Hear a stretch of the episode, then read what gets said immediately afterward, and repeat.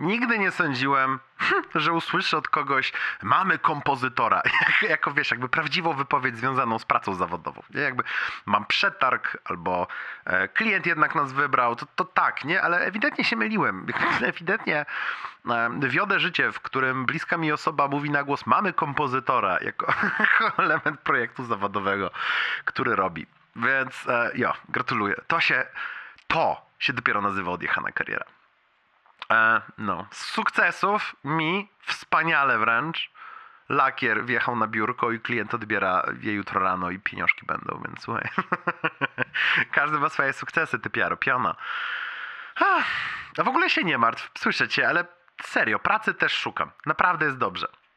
Nie, nie interesuje mnie to, że nie znalazłem jej od razu, bo jej też nie chciałem szukać od razu. Jakby mam teraz okres wiary w przyszłość i wiesz, ważne są tylko te dni, których nie znamy. Jakby proszę słuchać pana Grechutę, dobrze? I no, ej, ej, ej, właśnie. Właśnie.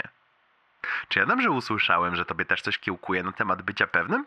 Bo jakby założyłem, że mówisz o filmie, ale tak będąc wrednym gnojem, którym jestem, dopytam, w sensie, ty masz na, miałeś na myśli to, że jesteś pewna, że kochasz i chcesz robić swój film? Czy jakie uczucie miałeś na myśli, że jesteś go pewna?